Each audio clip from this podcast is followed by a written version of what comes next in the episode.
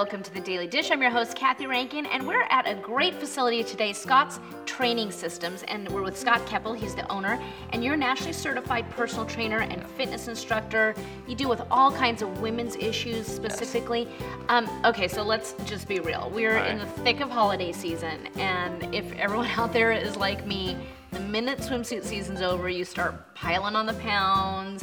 You're nibbling here, nibbling there. Scott, what are your biggest tips for how we can avoid packing on weight when wintertime comes and holidays? Sure. There's so much temptation. No, there is, and that, that's a great question. You know, I face it, you know, every year with clients. You know, uh, and a couple things I talk to them about. You know, again, is the way that they can feel over the holidays. Most people are going to want to indulge some.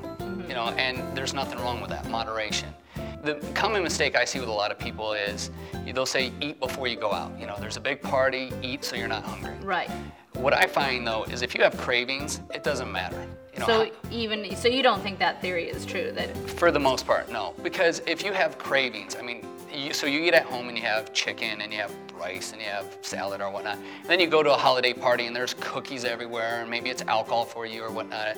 You know, if you want it, you're still gonna have it. Yeah. And then in addition, you just had that other meal on top of that.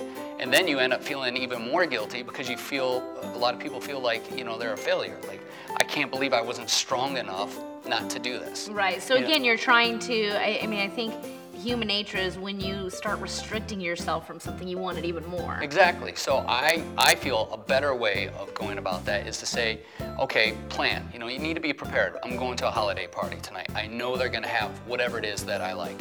So maybe cut back throughout your day. Don't skip, but you know, if you know you're going to indulge in more carbs than you normally would, maybe take it out of your lunch or your breakfast in order to kind of offset. So, Okay. you know, if you're taking in 1,800 calories, it's still around 1,800 calories.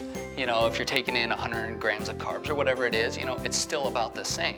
So Is it hard though because when you go to some of these parties, you don't actually know how many calories. Is, I mean, something may be, you know, a lot of times they pass around these trays with small little Sure. hors d'oeuvres or chocolates or whatever. You don't even know how many calories you're getting because you may think, oh, they're small and I'm popping one in my mouth, but then it adds up and you kind of don't know where you're at calorie wise. So how do you deal with that? Well, again, you know, unless people are really going to count them, which you know most individuals are not. You know, and, and I'm not saying that that's what people should do either. You know, be so fixated on like, okay, I had one little hors d'oeuvre, you know, is sushi and it was this many calories.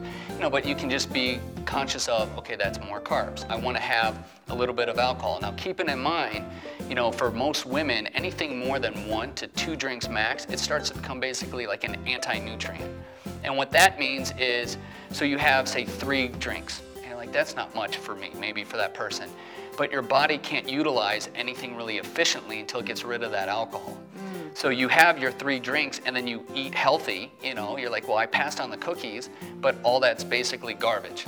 So your body's gonna store that and not use it. So now instead of just the 300 calories from the drinks, you have the three to 400 calories from whatever meal it may be. Oh, wow. So you're better off, you know, if you're going to have a little bit of alcohol, really watch how many calories you're having. Um, or ideally, you know, have a drink, have some water, have a drink, have some water. Well, now, what last question, real Sure. quickly.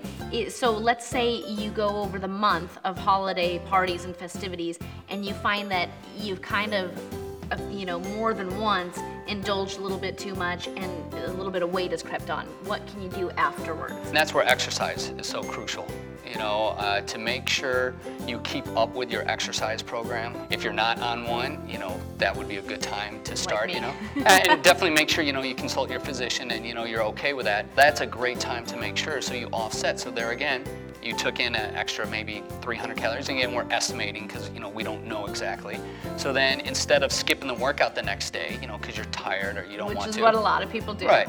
You go and you make sure you get that workout in, and maybe you add an extra, you know, 10 minutes or so to, again, kind of balance that out. So at the end of the day, don't throw discipline out the window just because you have a few bad days or a few bad parties. Well, great advice, and Thank you. hopefully we'll all get through the holidays without too much extra indulgence. Yes, and then, definitely. And we'll have Scott back for some more episodes of The Daily Dish. I know you'll want to see those. Thanks for watching.